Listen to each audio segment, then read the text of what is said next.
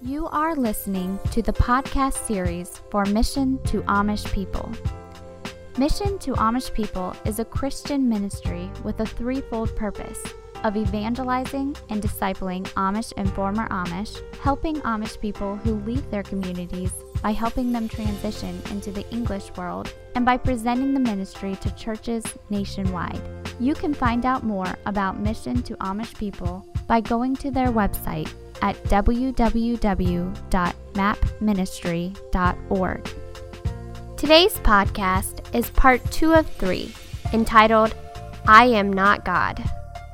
And if you go to the Rocky Mountains, if you go to the, uh, what's that big park out there west in uh, Wyoming? Huh? Yellowstone. Yellowstone. Yeah, Yellowstone. Yeah, the Grand Canyon is what I was thinking. My goodness, if you've been out there, you just stand back in amazement. Somebody had a very creative mind. And he decided he was going to make this. Now, we're getting ready to go to Hocking Hills. And if you've never been to Hocking Hills, you should go there. That's in our own state. And it will bring God's handiwork out like hardly any other place I know of here in Ohio. Beautiful. Anyways, let's read the verse. Being understood, halfway through the verse, being understood by the things that are made, even his eternal power and Godhead, so that they are without what? They have no excuse. What about the people in Africa? They have no excuse. And uh, you know what? I believe God puts in Ecclesiastes, it talks about God placed eternity in our hearts. I think God puts things in our hearts that draw us, and we can read in Deuteronomy, we can read in Jeremiah that if you search for God with all of your heart, you know what it says? You shall find Him. Okay. People don't believe God exists because of the consequences of believing. Now, we know that from living in the USA. They're taking God out of everywhere, out of the schools. Believe me, it will happen. We're going to see the day when they'll take God out of our churches, too. That's where they're headed. It, it, it never stops. Okay. Let's stop right now and let's look at what we talked about earlier. When someone creates something like a book, he or she becomes the author, right? And author, really, authority, comes from the word author.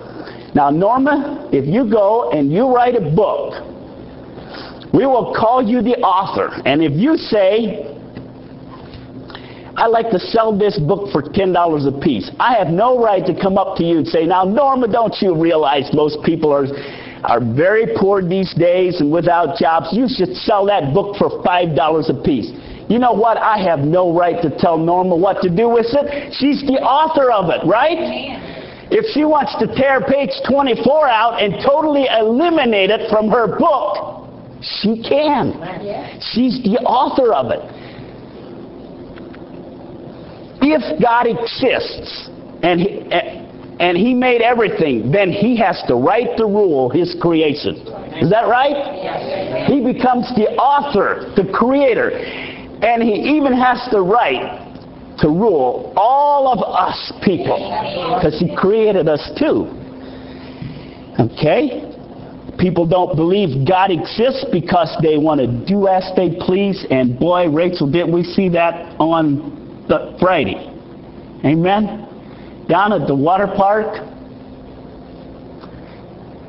I've never seen hairdos like this in my life. I have never seen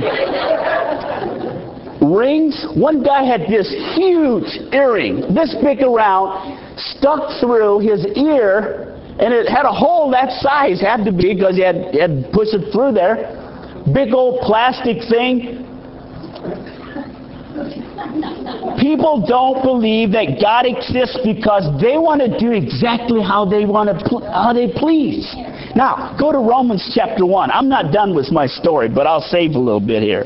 Romans chapter 1. You are maybe in Romans. Yes. Go to verse 28. But before you go there, the problem with people doing as they please. Now listen to this. The problem with people doing as they please is that their choices result in chaos. The Bible says it, and I can see it in our own world. We are probably in the most chaotic time of this world than maybe ever. I don't know. It says back in the days of Noah they were continuously evil. But all I see today is people continuously evil and wicked. But look at verse 28. Look what happened. Look, look what, what happened here. And even as they, verse 28, and even as they, people, did not retain or maintain God in their knowledge. That's where they went wrong. They took God out of their knowledge. They rejected and turned their back on the Creator that created them. Look what, what God did. God gave them over to a reprobate, or what that means is a worthless, good for nothing mind, to do those things which are not convenient. And we talked about the animal world this morning. And I'm here to tell you, you know this, the animal world is often has a whole lot more wisdom than us people. They do what they were supposed to do. Look what he did. Verse 29. Being filled, this is what he did. He gave them over. Gave them over to their own wickedness. Verse 29. Being filled was all unrighteousness, fornication. Young people, that means sex outside of marriage. That's what that means. Fornication, sex outside of marriage. Why can people, young people, it's so even in our churches. That's why I want to say something about that this morning. I pray every day for my children that they will be pure when they walk up to the altar. If I find out, and, and, and you know what? That's why those pretty girls wear pretty white gowns. It, it, it's a picture. It's supposed to be a picture of purity. But God gave them over to fornication. That's why we have the fornication problem today.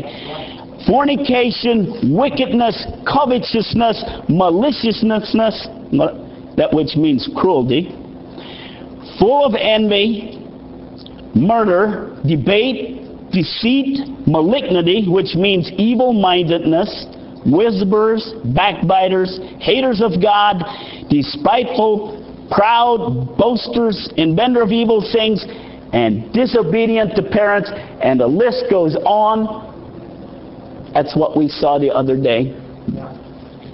Seriously.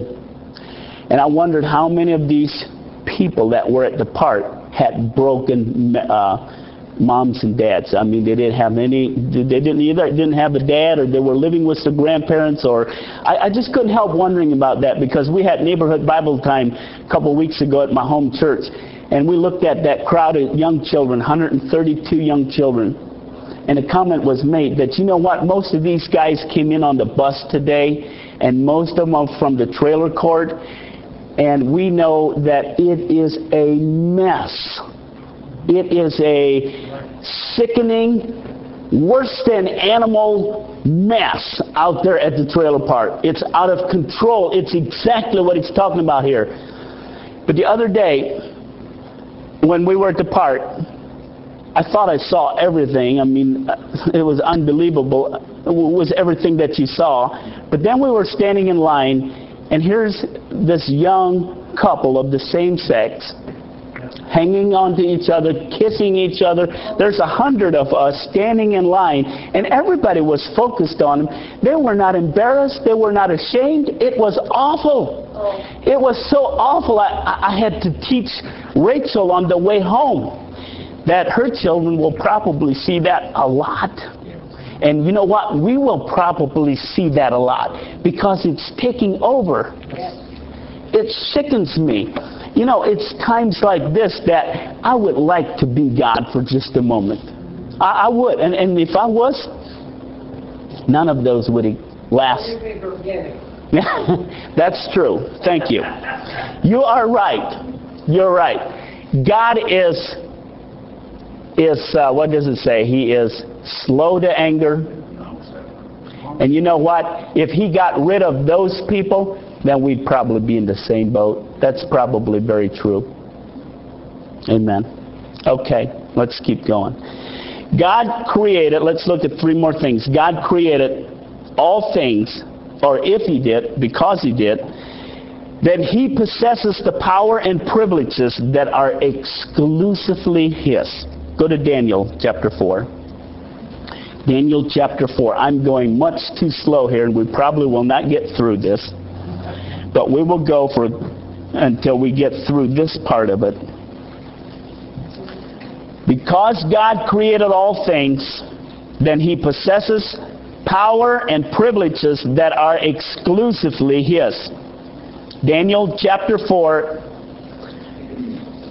we're going to look at verse 35.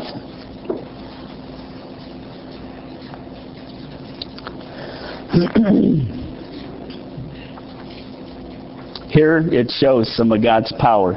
Verse 35, and all the, all the inhabitants of the earth are reputed. That means presumed as nothing. Who's he talking about? Us. You know, when you start to compare yourself with God, now we love to compare with each other. But when you set that person aside and you compare yourself with God, then you will fall in this category. And all the inhabitants of the earth are reputed or presumed as nothing, and he does according to his will. Listen now, in the army of heaven, and also among the inhabitants of the earth. And none, none of us, none in heaven or on earth can stay or restrain his hand or say unto him, what doest thou? I know people, and, and I'm probably guilty of this a time, a few times myself, of going to God and say, "How could you do this to me?" And that's what the scripture's saying here. I'm nothing. I don't even have a right to go and say, "Why, God?" I don't have a right to do that. He can do what He wants. Now, here's some questions. Do you believe that God has the power to control everything in creation. Are there things that you think escape his attention? No. Okay? By popular vote, we will say then that not only did God create, but can you see that little arrow? It says the power to control. So God has the power to control. Okay, let's keep going. Number two, because God created all things, He has the exclusive right to determine standards of conduct for all people and to judge all people by His standards. Go to Romans chapter 9. Romans chapter 9. I mean, we're talking about the author of a book. If you wrote it, you published it, you have the rights to do with whatever you want. This, except Romans chapter 9 is a tough one.